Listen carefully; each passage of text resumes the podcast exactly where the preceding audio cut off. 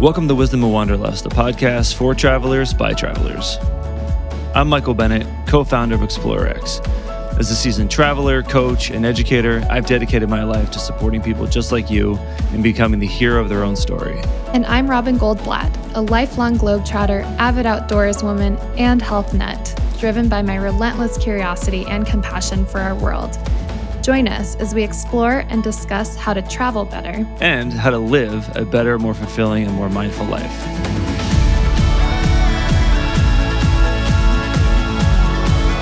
Hey everyone, welcome into Wisdom and Wanderlust. Our guest today is Mel Miles. Mel is a coach, writer, and the chief soul officer at Soulcation Coaching and Retreats. After spending six years at the Bill and Melinda Gates Foundation, where she helped launch the global campaign to eradicate malaria, Mel experienced acute burnout and decided to make a life changing transition of her own. Now, her mission is to give stressed out, overworked professionals like you the space and permission to rewrite their own story and find the freedom they've always wanted. Stay tuned to learn what it took for Mel to make the transition out of the corporate world into entrepreneurship, the lessons she gained from a year long trip around the world how to lean into rest and play as keys to success, and ultimately, how to build a life that you don't need a vacation from. Mel is one of our most favorite people to chat with. Yeah, Robin, this was such an incredible interview. We had so much fun chatting with Mel, and uh, I hope you guys enjoy this as much as we did. Here's Mel. And you've you've been you've been spending most of your time in Mexico since what October? Yeah, I'm here permanently pretty much. Yeah. So you're like there now mm-hmm. permanently. It's not like a, this is no longer. It's no longer a vacation. Yeah. I'm an example of a. I mean, a hard. Yeah, I'm, a, I'm an example of a trip turning into my permanent home. Amazing. what part of Mexico? I'm in um, the Riviera, so the Caribbean side. I'm in a town called Playa del Carmen. So yeah, outside of Cancun. Sure. So what what what is it about Playa del Carmen that you just can't leave? I mean, the cheesy branded answer, but it's deeply true, is that it feels like I'm living a life where I'm on vacation in my everyday life. Like the access to the beach, the like, you know, the beach clubs and the roof. Like I work, like my day to day life is working from my laptop in these amazing like resorts and clubs and like places with beach views. So it just feels so good wow. to be have access to nature every day. It feels like the it uh, like it, this used to kind of just be a, uh, and I think this is happening. Like I'm curious how your read of the industry. The Playa used to be like a tourism town, a resort town, and what has happened with COVID. So it was, or like beach bums, right? Like lived here, but what's right. happened with COVID is like all these New Yorkers who own companies are like fleeing to establish life here. So it has the like I'm in this incredible mastermind with eight, eight women who live here that are like killing it and running these like global brands that are living here. And so you have like the intellectual vibrancy and the community sure. of like a big city, but you have the life of like living in a small town next to nature on the beach. So it's like the mm. best of both worlds, wow. which is why I haven't been, I haven't left. And the cost of living is great. Like I'm able to funnel so much into my business, and yeah, um, and Mexico kind of lets you stay here forever. People seem to have figured out that work life balance out there. Mm-hmm. yeah, we're we're we're starting to see a lot of interest in some of our extended programming. So, you know, we have something called Adult Study Abroad where people could, you know, we're planning those for the fall and into next year where it's like spend a month with a small group of eight to 10 people in a remote destination, whether it's Morocco or Portugal or Slovenia. And, and you're there for a month and people are really digging that. We've got a new version of that. It's a customized version called At Home Abroad where we like create the sort of the essentials of like all right how to live in you know porto or how to live in ljubljana or whatever for a month. And we set you up and then go and then just give you all kinds of other support for coaching and meditation and wellness and adventures and food and all that. And whatever you want to do sort of challenge by choice but we give you a, an easy way to set up shop there for a month or longer. And we're getting a lot of interest in that too. Yeah. So I, I, I, me I think that's i like Morocco's on my dream yeah you know and, and, and what the other thing you were saying about like you this this feeling like you're on vacation all the time. I mean, you know, I think you know this, but I used to live in Santa Monica, mm-hmm. you know, literally five blocks from the beach, and it was just like I wouldn't have said it then, but as you were saying that, I'm like, Yep, that was my life for 10 years. Like I lived five blocks from the beach. I'd go to the, you know, the Tom's store, the flagship Tom's store in Abbot Kinney in Venice, or I'd go down to Earth Cafe, or I'd go to, you know, whatever Thai vegan, and they all have these beautiful workspaces out there for you, and you'd grab some food and grab a coffee or grab a beer and just crank with a bunch of other entrepreneurs for a couple hours. Yeah, I miss that now that you say that. Thank you. so is is is Mel Mel is new? Is it is this this It is, is. My yeah, last time we talked to you, it was Melody. So what? Yeah, my team is laughing because I'm like, no, change everything. They're like, it's not good for branding. I'm like, I don't care. So I, of course, I did ayahuasca here in Mexico with an Argentinian shaman who like brought back brought brought it back from the Amazon. And like all powerful ayahuasca experiences, it was the most transformative night of my life, the most painful night of my life. Like had the most purging, vomiting, like Wow. literally felt like I was gonna die. Um, but what was down, I mean, there was a lot of identity shifts that I had like gone in with with certain intentions, and the take home message, like literally, just came to me was start going by Mel now, and it has like a deeper, I think, meaning as I like transition from like a the version of Melody that was like more insecure and a little girl and a lot of my old self to like claiming this new identity and new beliefs and new way of moving through the world. So it it was like a mm. powerful gift in changing a lot of dimensions in my life, not just like, oh, I did ayahuasca and like here's the one thing I learned. So I'm changing my name. Yeah, I wrote a blog post about it, but oh. I'm moving my website to melmiles.com. You know, like slowly like, like change the name of my podcast. I'm introducing myself as Mel. My friends are calling me Mel now. Yeah, so that happened. Wow. I, we need to read the blog post and we'll we'll share it in the show notes. But I'm also wondering. I, I love alliteration or not alliteration. That's not the right term. What's the other one? Acronyms. So like, did you did you have you found an acronym for the ODY that you dropped and let go of? Like that would be a fun little Mm. exercise. I haven't. I haven't. The Yeah. OD. The ODY, yeah, like just Mhm. like what's the Mhm. O stands for blah and the D stands for blah and the Y stands for blah, and I got rid of all of it. I got Ah, lean. Michael's coaching me now. This is great. Great. It can just be a coaching session if we want. no, no, no. You may or may not know this, but when I was growing up and all the way through grad school, I was Mike. Mm. Mm. I was Mike, and it it I changed it to Michael because there was nine other Mikes in my grad school business school class, and there were like three other or sorry three total like Mike B's. So somebody had to be different. So I was like, I'll just be Michael. It sounds more professional anyway. And I just moved to California, so no one really it was all new. No one really knew me as Mike so far. So I changed it to Michael, and it's it's stuck. But I don't know, Mel. Maybe I'll maybe I'll. I've been wanting to do ayahuasca. I have a feeling that maybe I do it. I'll just I'll become Mikey or something. Like who knows? the medicine knows what you need, Michael. Don't you worry. And I have a guy. Uh, yes. um, yeah. So Any, I mean, obviously the Amazon is the place to do it, but yeah, this area of, of, of Mexico has like a an expat community.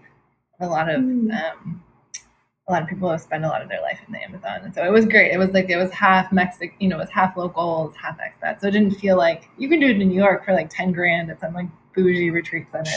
Yeah. But it was a very different I have experience. a friend that I have a friend that just got back from well, a few months ago, got back from a, a week long ayahuasca retreat in Costa Rica.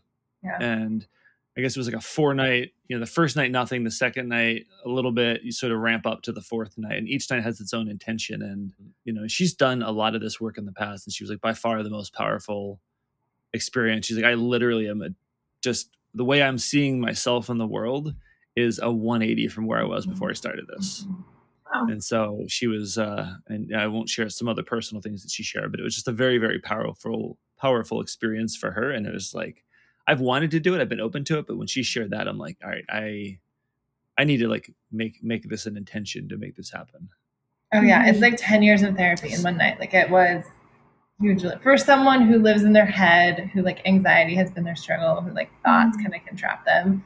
It forces you in your body, right? It silences your mind, and you have to drop down into your body. And so, yeah, it was very healing to me.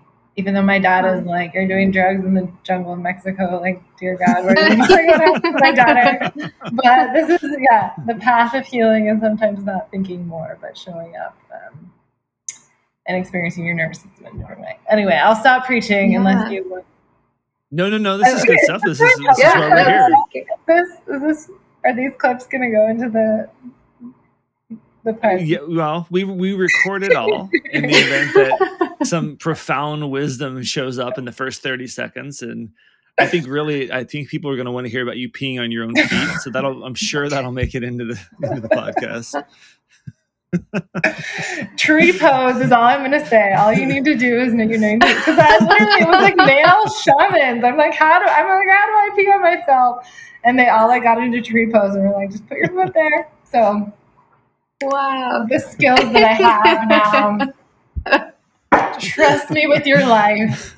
All right, Michael, I will turn it over to you to ask me whatever question. well, no, I mean we're we're we're already going. I actually the one thing that you you mentioned just just a few minutes ago that I sort of want to use as a segue here is you talked about you know being up in your head and being this nervous version of yourself and dealing with some of those challenges in the past. And I know you've shared with us before, but maybe share for our listeners some of the the particular experience that you had that really was the catalyst for all that you're doing now. Yeah, absolutely. So I just want to speak to anyone who's listening to this who feels stressed out, overwhelmed, burned out, particularly in the time of COVID, that those feelings are so valid. And I ignored those feelings for many years. And I think as we all do, right? I used the coping strategies I had. I got a little help here and there. I tried to read books, but what happened was in a series of about a year, my 54 year old mom passed away um, from a rare cancer. Um, my marriage at the time suddenly crumbled, and I had a series of panic attacks, which I didn't even know what panic really was. But I would get sweaty palms, my heart would be racing, I'd feel really fatigued, I had chronic diarrhea until one day I was at a big meeting at the Bill and Melinda Gates Foundation where I worked at the time, and you know, like the sixth floor conference room. And that feeling, like the heart kept on beating. I started to get dizzy. I literally felt like I couldn't even look across the room and like answer. it. Like I couldn't even see a face clearly. And I collapsed in the bathroom. I had a massive panic attack that essentially landed me in the emergency room. And because I'm an epidemiologist and I've worked in health all my life, I was yelling at the doctors, like, do this test, do this test. I thought I was dying. And the doctor came back to me that day and told me that it was anxiety and panic and that it, it was unprocessed emotion and unprocessed great grief that was literally making my body sick. And it was the first time I actually faced that I may had may have been numbing and ignoring um, the very things in my life that I needed to turn towards in order to move through my pain. And so that was the worst day of my life and obviously ended up on an IV drip and was like, I can't go back to the Gates Foundation and tell them I ended up in the hospital because of emotions. I was like, you have to find something, some other diagnosis that I can tell my boss. like, I can't tell my boss this. If she's listening, I love you, Diana. Um, because I was so ashamed. I would like, I I grew up with the belief that women should be able to do hard things, women should be able to move through pain, that like all feelings could be managed and so I was trying to go so fast that I didn't slow down, and no one ever taught me how to actually feel my feelings, and that it was safe to be in, in sadness and grief um, and pain, which are, Hmm. which now I know are one of the, our five core emotions that we as humans have to experience. Right? It's grief, sadness, anger, joy, and then creative and sexual energy. And when we don't have a relationship with those five emotions, we actually become sick because those emotions get stuck in our body, right? Disease is just like dis-ease. It's it's it's emotion that doesn't have energy to be able to like move through your body. Um, so that was what happened, and now obviously it has been a three or four year healing journey since that panic attack. Um, but my mission now is to help women use rest, play, and pleasure as the gateway to do the inner work and find healing in their life, which I know obviously your company is about, and that travel and adventure can be so healing, not only to escape our pain, but really to provide a safe landing place to get curious, to explore new ideas, and to really transform our pain into into meaning. So we see ourselves as the hero of our own story. Amen to all of that, and I honor the the process that you went through. I think, as you pointed out at the beginning, I think a lot of people can relate So the anxiety and the stress and the fear and all of those unwanted emotions that a lot of us feel on a day-to-day basis and we don't have an outlet for that. And i think you don't or we don't give ourselves an outlet for that. And that leads to dis-ease as you said. And so finding that outlet whatever that might be whether it's working with a coach working with you right or traveling with us or a combination of the two you know finding a way to get out of that pattern out of that routine right into a new place into a new space find that creative energy that you mentioned right? Have a chance to reconnect with self. And oftentimes it doesn't happen in a couple days or a couple or even a week. You know, you need time. You need time to heal.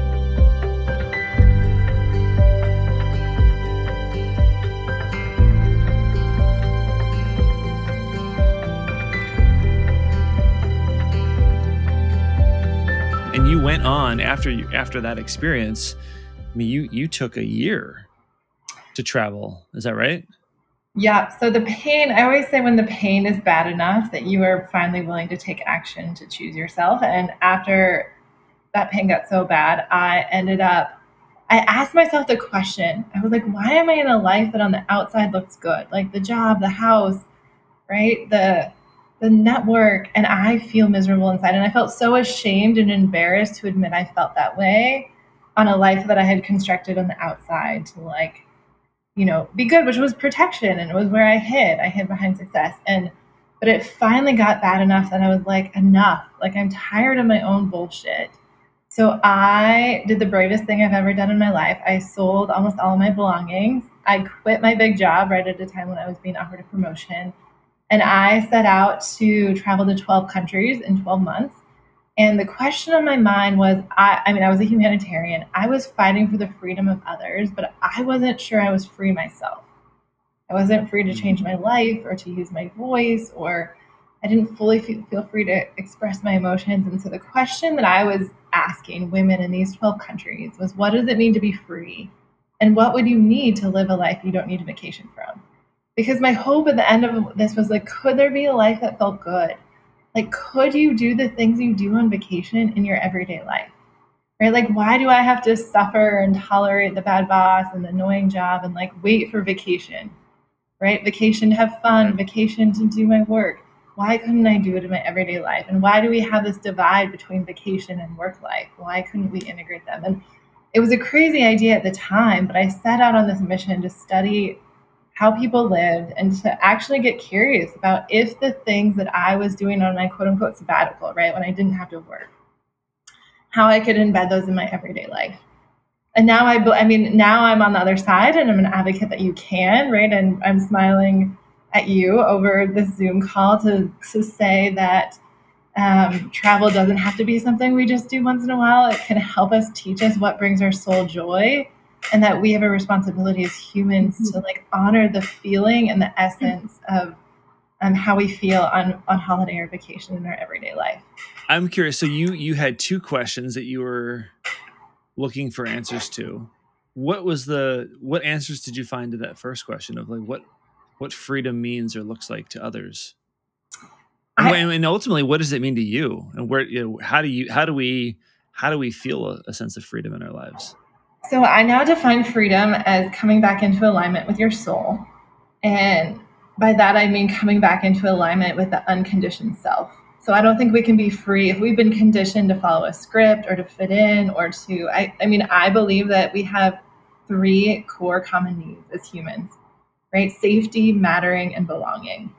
And a lot of us, for belonging, in order to belong, we've had to adapt or to play by certain rules or to kind of like lead our leave our world and meet other people's needs. And so we find that belonging by abandoning ourselves. And so when i think about freedom particularly when we're talking about i mean in kind of in the western world like i obviously there are people that are human trafficking and that aren't free. And so i really want to acknowledge that that there's physical freedom. But i actually have dear friends who run some of the biggest human trafficking organizations in the world who will tell me will tell you that the work actually begins after they get out of like the you know out of they they get out of the houses where they're trafficked right the work actually begins the work of freedom yes it's about like breaking down doors and rescuing them and like police raids but really it's it's once that they're how they actually want to go back right because they're so conditioned it feels safe for them to be trafficked because they it's familiar, they belong. And I think this is like an extravagant example, but sometimes we stay in pain because at least we belong. At least we feel connected. These are the wrong people or they're asking us to abandon us or like this is a life like I'm living out my parents' version of the life that they wanted for me, but not my version. But we stay because, oh, but, but living out this version makes us safe and gives us safety, mattering, and belonging. And so we choose to look externally for that rather than internally. And so freedom is when we can finally come back into alignment of finding safety, mattering, and belonging from within. And that we trust we can always change our mind, we can always change our life, and we can always use our voice to choose ourselves. And we're not actually free if we are living by someone else's script. And I think a lot of this happens unconsciously. And I think where travel helps is help, it helps us see the ways that we're sourcing safety, mattering, and belonging from something that isn't really true to us or something we don't really want. And the work of my whole life has been been coming to terms of where I'm sourcing these things that are giving me an immediate dopamine hit, but aren't actually offering me the deeper freedom that my soul longs for.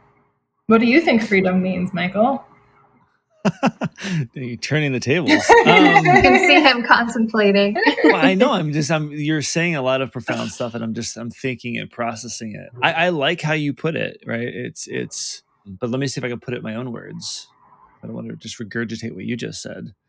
Yeah, I, will say I'll, I'll, share this, and it's maybe it's a cop out, but I, I there's a an author that I like. His name is Trip Lanier, and he's written a great book called "This Book Will Make You Dangerous." And I think what what I like from that book is he's got a very simple formula for I'm going to use the word happiness. He may not call it that, but it's it's freedom, aliveness, love, and peace.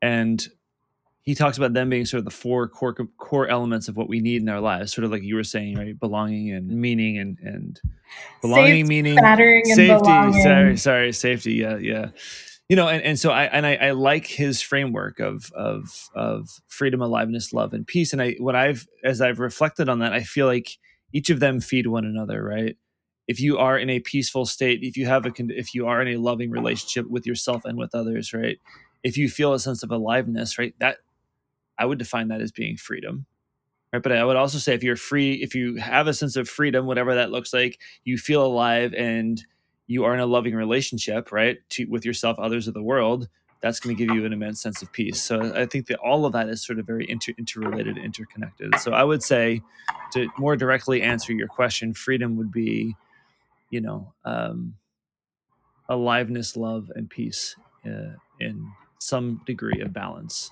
I love that. Hear, hear. Mel, while you were traveling, was there like one profound moment or like one person you met along the way that really stood out to you from that experience? I actually think it was the diversity of people that changed my life because my I think my problem and, and what was keeping me from change is the self perpetuating world of I sur- surrounded myself by people who thought like me.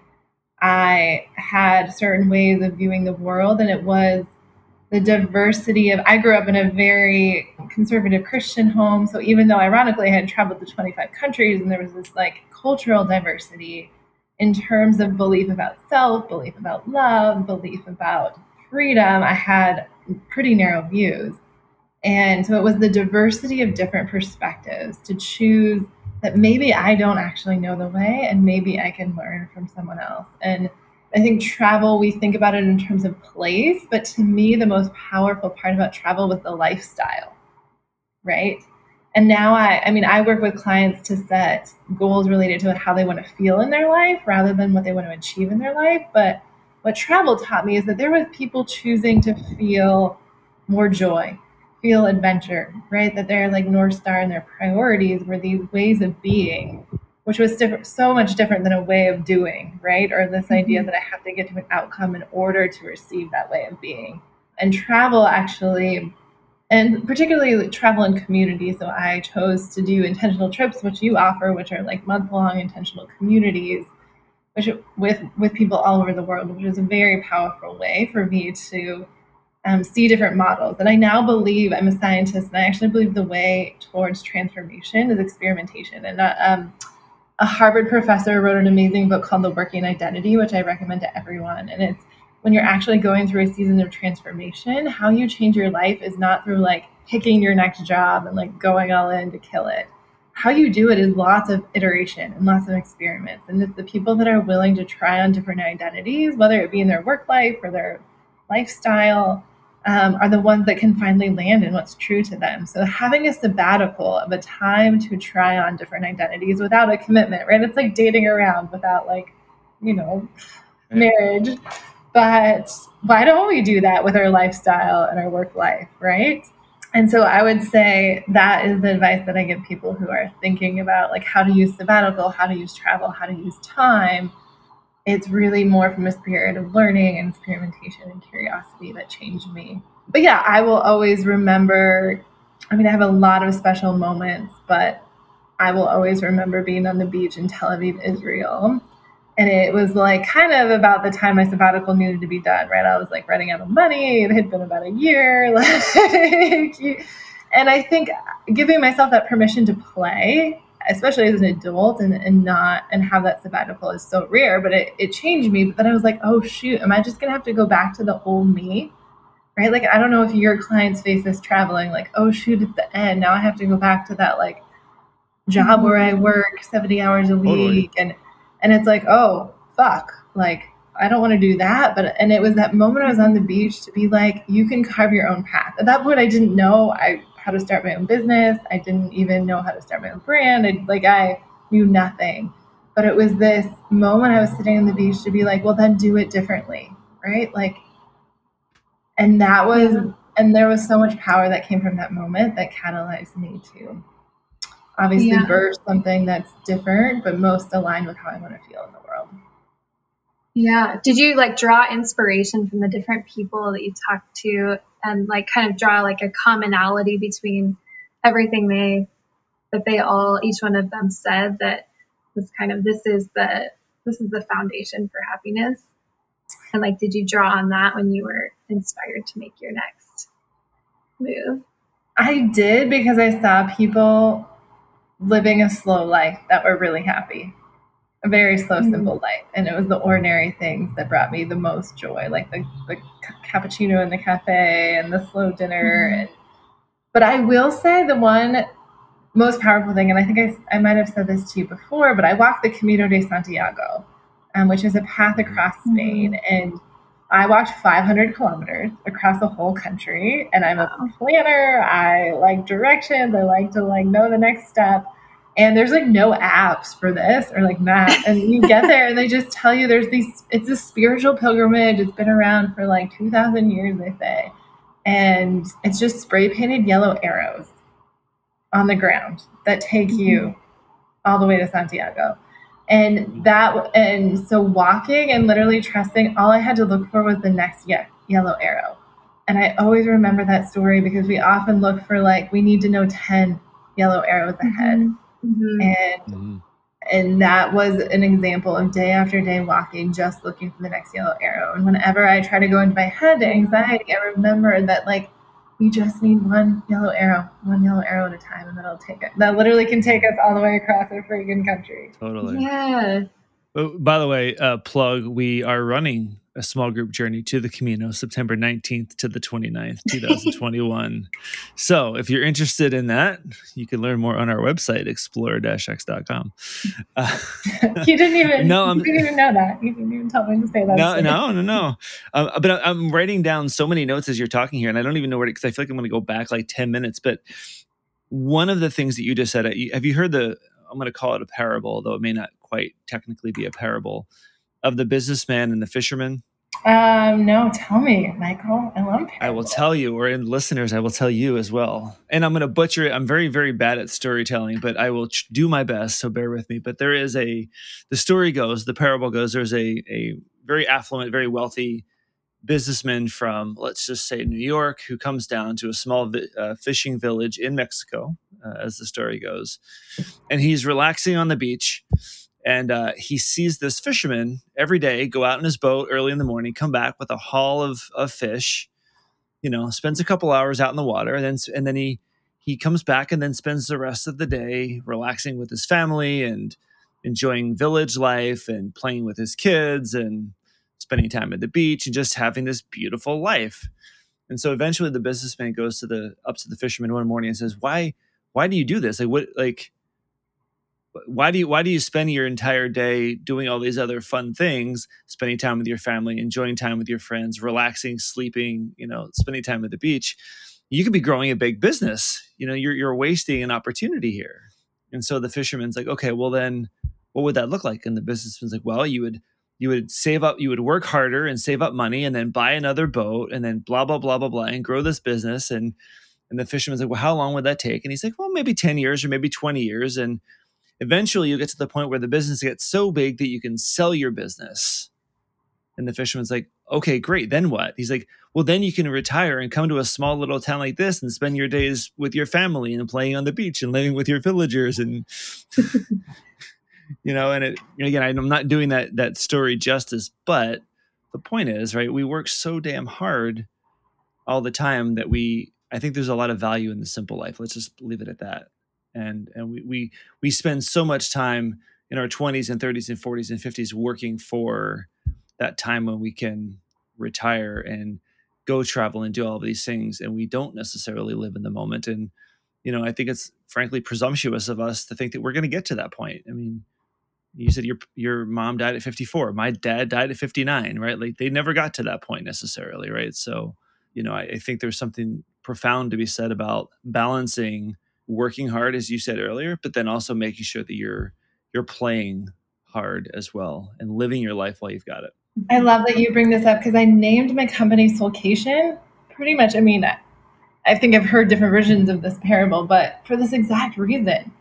Like either you can choose you're not really chasing a if you're chasing a big company or money you're really chasing a feeling underneath that right? That company will yes. give you mm-hmm. peace. That company will give you rest. That company will give you security. And there's a way of choosing that feeling now. And I'm building my company, and yeah, I I may be able to like I'm building it at like 75% speed instead of 100% speed, but I'm living my life on the beach, and I'm mm-hmm. living a mm-hmm. life that most people get to live when they retire. And um, there is a way of doing it when you say it's worth it and when you're worth it. And I was actually pulling up one of my book chapters because I just did research. There's a beautiful book um, by Bronnie Ware, and it's t- the top five regrets of the dying. And the top five regrets are one, I wish I had the courage to live true to myself and not let, live um, what others expected of me. Two, I wish I hadn't worked so hard. Three, I wish I had the courage to express my feelings. Four, I wish I had stayed in touch with my friends. And five, I wish I let myself be happier. And that fifth one, I wish I mm-hmm. let myself be happier, reminded me of that story because, again, this is through she was a palliative care worker all her life and interviewed people on their deathbed and wrote this beautiful book that time and time again we say we wish we would have let ourselves, we would have chosen the life like a vacation, the life of joy, the life that felt easy, and yet we choose a life that feels hard.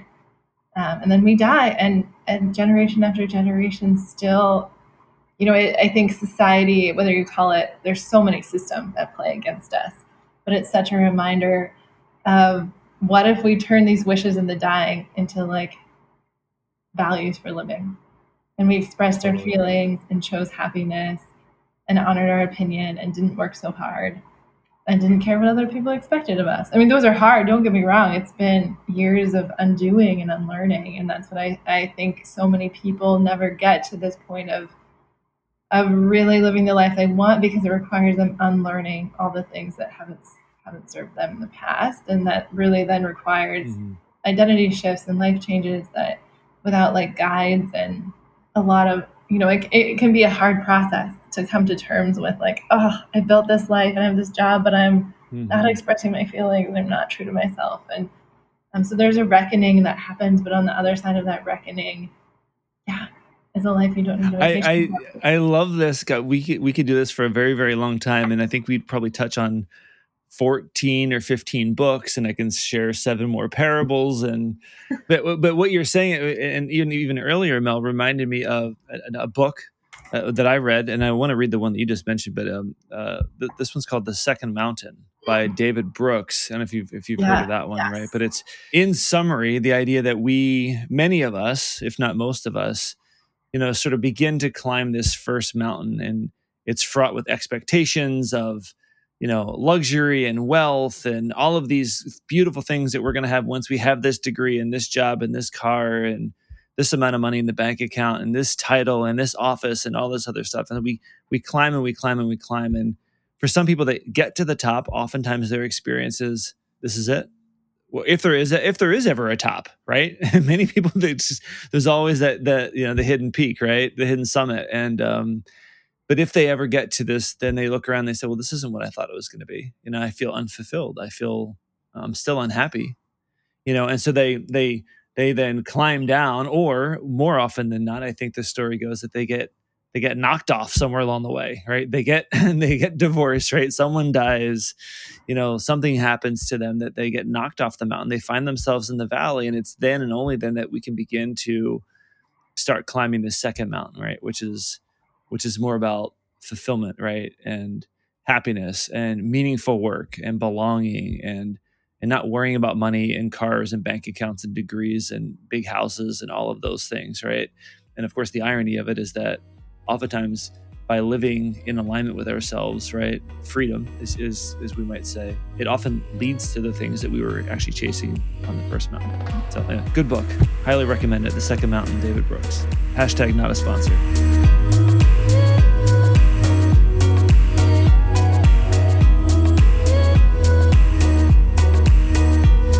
Um, so so let me let me ask you this, Mel. Is is freedom a choice? I think it has to be. I mean, unfortunately, there are people in this world that are born into slavery, into bondage. Totally.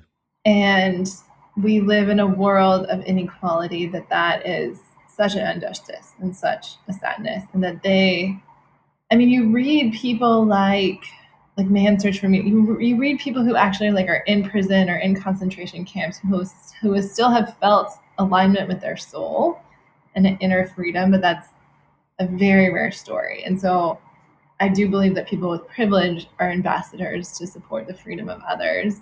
I do think that that we aren't born into alignment. Well, we're born into alignment with our soul as a child, right? That like inner child in us that wants to play and ex- like children do not struggle to express their feelings. Children do not struggle to choose happiness. Children do not struggle um, to honor their truth, right? It, it literally like comes out in tears or right, like movement. Sure. And but I would say the the adult version of us actually has to do some work to choose to come back into alignment with our soul. So, what prevents? And I first of all, spot on with I'm a white white male, you know, talking about freedom, and there's a lot of people that don't have that opportunity. So, understanding the privilege that that I have as well. But for those that have the opportunity to make that that choice of freedom, what what prevents most people that don't make that choice from doing so? I was thinking about that this week. I'm considering launching a rest school just because I think we were never taught like how to rest and play. Uh, but I only say that because I think we don't know how. And it, and so because we were never taught, like of course this is hard. Of course this is hard because we just need someone to walk us through a process. Like I developed a seven step framework called Soulful, which is about like S, and you start with joy and your happy list, like what you want to do on vacation. O is observe feelings. You unplug. You start to listen to your body. There's some work around following your intuitions and changing your limiting beliefs. And it kind of ends with this how to redesign a life you don't need vacation from. So there's a process that now I can take clients through. Um, but no one ever taught that to me, right? Sure. And it's it's so mm-hmm. frustrating to be like, oh, the cost of like I kind of want this life, but I'm I feel so safe and secure and it's like yeah, it's good it's good enough here. Why would I do the work to change things when I'm risking my safety mattering and belonging? And so I think without a clear process and and education, right? We need to the body doesn't know the difference between physical and emotional pain. And so many people in the Western world are experiencing burnout and stress and emotional pain that is invalidated, right? We give someone sick days for a broken leg or a burned foot, but we don't give them sick days for right like a breakup or moving through a hard thing or some deep grief, mm-hmm. which literally the body processes the same way as it does physical pain. And so we're living in a generation that has unprocessed pain and we don't know how because no one's taught us how to process that pain. And so we're, yeah, like gut issues, chronic disease, cancers, and no support, no education. We'll get an MBA, we'll get like, you know, we'll go on to get multiple PhDs and right, like multiple promotions. Like we'll commit so much to learning how to ch- achieve, but we just like, you know, there psychology is moving forward and there there is a good amount of evidence but it just we need a guide. Like i desperately needed a guide and i would never have found my way if it wasn't for hiring hiring guides and committing to learn from others. And so i believe that we're stuck because um, we've just never been taught because of course we haven't of course we haven't been taught but there was a way to teach us these these things yeah, no, it, it's true. And I think one thing that I've been connecting with a lot lately is trying to find a guide. Now, there's coaches out there, and there's a lot of people that are in wellness and health and wellness professions that can support that. I think one thing that um, I've been sort of connecting with lately is the fact that uh, in in a lot of our Western culture, you know, we sort of discard, if you will, our elders. Um, and yet there's so much wisdom to be gained and learned from them, right? And life lessons and and um, and I've made it a point recently to begin connecting with some of the folks that are a little bit older that have been around the proverbial block a few times and and in, intentionally and purposefully picking their brains and and um, looking for that guidance, right? Um, mm-hmm. Because it can be really hard to find. Mm-hmm. And ultimately, we are our own best guides, right? I do this in my coaching. Sure. There's a way of a way of being held in support, or someone can also like share their wisdom but also turn it back to you so that you can start trusting your own gut your own in- intuition your own inner knowing. I think when we look outside of and this is why i think sometimes therapy doesn't work because people are going right? They want to find the best therapist in town i mean i love therapy i've done tons of it but right when we're looking for someone else to give us the answers um, we're still looking for that external validation we don't believe that we can actually heal ourselves. And so we're not actually listening to what our soul is saying.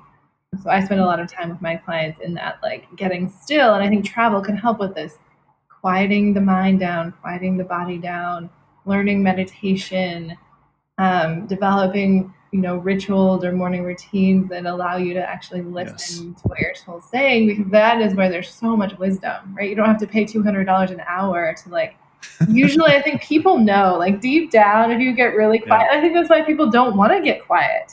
I think that's why people don't right. take sabbaticals because you totally. get really quiet. Scary. You, you actually have to mm-hmm. hear the thing that like all the busyness in the work was like, you know, yeah. Kind of distracting you from having to hear. Right, and then you and you mm-hmm. can't unhear it, and then it's like, oh shit, now what do I do? Because mm-hmm. mm-hmm. this is there, and I acknowledge this now, and now I have to do something, or stay stuck where I am. Mm-hmm.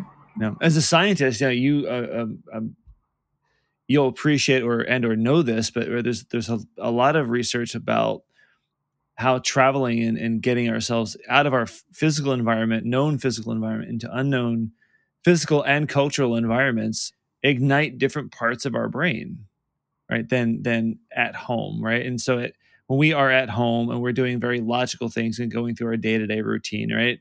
I, I, believe it's the prefrontal cortex that's firing, right? And we're using that most of the time, right, to kind of get through the day.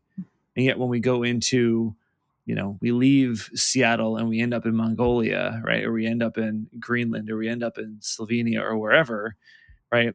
Our brains are firing totally different ways, right? And the parts of our brain that are most associated with creativity and, our, and imagination are the ones that are in, in that in the brain's eye helping us survive, right? And it's so it's in those spaces and in those places where you, you know, if you ask somebody at the local coffee shop while they're sitting here in Seattle or or, or Playa del Carmen, Mexico, right? Um, you know, if you had all the time and all the money in the world, what would you do? Eh, most likely they're going to give you a pretty logical response. You know, I'd like to get a better job doing similar things. But you ask them what they want to do while they're hiking through the Swiss Alps. You know, mm. you're going to get uh, likely uh, a different response and probably one that's more authentic and heartfelt and aligned with what they really want. So funny. I was such a hard worker. Like I was the girl that had like my calendar color coded for like every second of the day and had all these lists and I would And I would always judge the people like goofing off at the beach or just like had time Totally. to frolic around. and I, I mean, I think I mentioned earlier, I live in Playa del Carmen now, and like these people are killing it. Like, there's so many people that have come here since COVID. These people are killing it in their businesses, and it, it blows my mind every day that I'm like, they work four hours a day, right? Like the people that I used to mock. I think because I have the space in their mind to just like let new ideas come in and out and like process new people that are coming in and out of this town and they're actually able to make better decisions, perform better, and are birthing these beautiful things from a place of what I used to think was laziness. Um, but it really is a place of such self compassion to let yourself actually like integrate and process and think rather than always do. So yeah, Yeah, if I- there's high achievers, if there's perfectionists on this call, know that I, I mean, I call myself a recovering perfectionist because the recovery is, it's like AA, right? Like you can always slip back. yeah, Yeah. Um, yeah, yeah, yeah. No, And- guilt- for us who learn to operate in the world that way, I think travel is a great opportunity to just give our minds um, the spaciousness that they need to actually see different parts of ourselves in the world. So I'm a big Mhm. believer in intentional travel, which I know is what your mission is all about. And I mean, my company, I, I always get asked, like, do I have to travel to do this work? And so I do say over and over again, like, no, you don't. There is a way of mapping the, the, the things you do on vacation and like scheduling them into your everyday life. And a lot of us have to do that during COVID. And so I say it, it doesn't have to be that way. It's a great catalyst. But if you're not taking back what you learned and traveled into rhythms, rituals, things you can can do in your everyday life, what's the point? What's the point? To feel Right. good and then feel bad again? What are some of the mindsets that you feel people adopt while they're traveling that they tend to not bring home with them? And what or or put differently, what mindsets that people adopt while they're traveling would you like to see them or would they often benefit from bringing back home with them? You can't bring everything back. You can't just move to the beach all the time, right? But but there are certain things and ways of living and ways of being that you, we all tend to embody con- consciously or subconsciously while we're traveling that I know for a fact that if we brought that back to our day to day lives, right, we would all live a much more, much healthier life, uh, life of freedom and aliveness and love and peace, right? But we, but mm-hmm. we we struggle to do that. So, what are some of those things in your opinion? I think our relationship with time, right? I think we're all overscheduled. And I think on vacation, one of the things that everyone reports they love is just this like fluidity, slowness of Mhm. time. Slow. So our relationship with time, I would say our willingness to let new people come in and out of our life. I think the capacity that that um, we have back home for new friends, for new conversations, for like spontaneous connections is a lot more limited when we're like our eyes are more aware of like new people and talking to strangers and letting new people flow in and out of our lives, which does bring us more joy. And then thirdly, I would say the practice of of like self-reflection. I think we on vacation are able to observe our unconscious thought a little bit more because we're away from our daily life. So how do we get, how do we access that part of us that is willing to reflect, on, like to to hold up a mirror and to see it ourselves? Like we can probably reflect at home more, and so I think bringing back um, a practice of very honest um, self reflection would be the three things that Mhm. can change people's life if they if they if they adopted those travel practices in their everyday life. Yeah. You know, as you were saying that, I think something that popped into my brain is, at least for me, when I travel, I t- all of those things, and I think something else was, I tend to tolerate a lot less bullshit. Right, like when I'm traveling, like I just don't have time for it. Like I'm here for eight days or ten days, and I'm not. I'm just if I don't want to do this, I'm not going to do it. You know, or somebody's doing something that I'm all right. I'm out of here. You know, and it's we're we're and it's you know admittedly a bit more difficult to just bail on somebody if it's a colleague or you know a client when you're at home and you to do that but but i think adopting that mindset or bringing that home of like i'm going to make a powerful choice of whether i want to engage in this activity or not Mm. engage with this person or not and just let the chips fall where they may when i come home instead of just being like oh i have to do this or i should do this or i should do this and i should do that is something that i i i often feel while i travel and yet sometimes struggle to bring home hmm Yeah, and the opposite is also true that you're you have less control in some ways. Like this, when you Yeah. travel, you are a little bit less in control, and unexpected things happen. Which is like it's ironic because it's the fun of travel, but then sometimes when you get back, you like grasp for control over people and plans in life. Mel, do you want to tell people a little bit about your business and, and what you do there? Sure. So I run a company called Soulcation, which the vision is to use rest, play, and pleasure as a gateway for um, healing and redesigning your life, um, so it feels like a life that you don't need a vacation from. Um, and I offer um, coaching, and I run a free masterclass on the five shifts to heal from burnout. I do one-on-one clients. I do a group program that is called my Soulcation Inner Circle I have a beautiful planner that if you want to get all my content going back to the how, right? Like I said before, that this work is hard because we weren't taught, and it just um, the how can be really hard. I have a daily planner um, that is a six week curriculum to go from stress, emotional overwhelm, and burnout to, um, yeah, a life you don't need a vacation from. And so it's all the curriculum that I walk my one on one coaching clients through. It's everything I know about transformation, it's everything I know about the nervous system and psychology and life design. And it was birthed out of all those interviews from um, my sabbatical of interviewing women what they would need um, and what freedom means to them. So that planner is available for only $49 on my website at melaniemiles.com.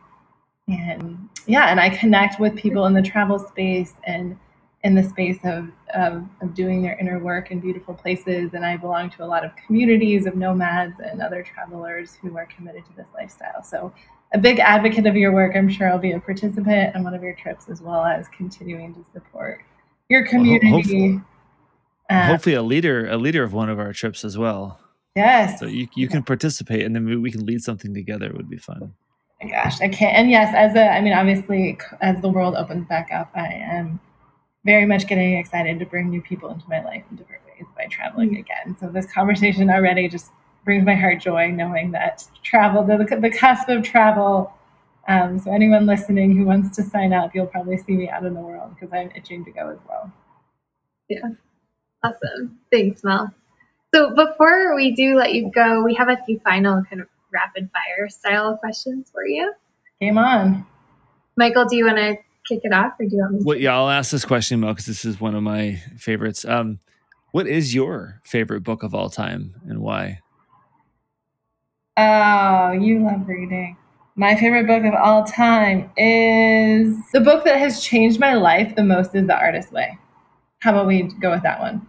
What is one thing you always bring with you when you travel? I always bring with me really like silky pajamas. Ooh. Pajamas are my thing. I live very simply, so I have I don't know if I I lost my whole wardrobe in France, so I was throwing my clothes in what I thought was a laundry basket basket in France that I thought they were just like taking to laundry service, and it ended up being a trash can, and they were throwing my clothes oh away my every single day. So on my year sabbatical, I like lost all my favorite clothes halfway through, um, which is fine. You can buy more clothes, but and what I've learned is like I actually I've gotten on an airplane with just a purse and a pen and my computer. I've gotten on an airplane multiple times with very little. But obviously living internationally, for some reason, pajamas are the one thing. Yeah. some people sleep naked, but I really enjoy my silky pajamas. Another non-rapid answer question too. However, however, you our, our quote our quote from this episode is going to be: "Some people sleep naked, but I can't live without my silky pajamas." Perfect. Well done.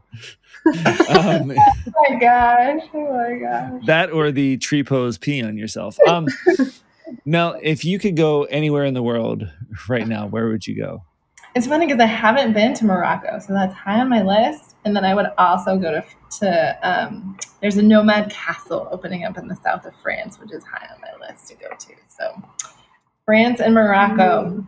What's one thing that you have gained or learned from the pandemic? Um, that we can do hard things. Um, that we're all in this together, and that life can change in an instant. What do you love most about the work that you do, Mel? I love I love seeing women women's life change and light up when they they finally realize that they have permission to play and rest and that they can be safe. I think the patriarchy plays into this, but there are like generations of women that haven't felt safe, right? That have needed like the institution of marriage or the workplace to validate them and like finding safety and actually realizing you can choose your desires and honor your, honor your desires is the path to the life you always wanted rather than abandoning them and doing what you should do is bringing me so much joy but also living a life that i don't need a vacation from and choosing um, to go slow and to build a business that success can be success can be a life that is aligned with my soul that is light and soft rather than success being hard mm-hmm. And fast and difficult and only for like the elite small people to achieve that i've finally come up with a definition of success which feels very easy rather than hard mm, I love that uh, yes amen if you could summarize your philosophy in one word, what would that be? These are rapid fire questions. yeah. In one word, my philosophy, ah, rest. Just rest. Slow down. Mm. Go slow. Go softer, not harder. All right, la- last one, Mel. If you could go back and give your 21 year old self a piece of advice, what would you tell yourself? To not give a fuck what other people think. Love it. Reminds me of one of my mentors, uh, I'm going to interject here, Mel, but yes, Don Mankin, who we had on here not long ago, uh, one of the things he said to me that I, I'll never forget is the older I get, the fewer fucks I give. Yeah. You know, and I really I like that. We're gonna mm-hmm. also have to tag this as explicit content, huh? Yeah. Um, awesome, um, Mel. Thank you so much for for your time, for your wisdom, for inspiring all of us, including Robin and I, and stoking our sense of wanderlust. We really appreciate you being on here. Absolutely. It's always great to talk to you, Mel. Thanks for listening. Uh, please be sure to subscribe to the Wisdom and Wanderlust podcast if you haven't already. Follow ExploreX on social media at GoExploreX.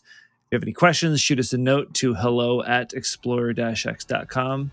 And be sure to check out our next episode where we interview uh, our colleague and friend Lena Papadopoulos. Anyway, thanks, Mel. Thanks, Robin. And until next time, everybody, uh, get out there and live a life that you don't need a vacation from.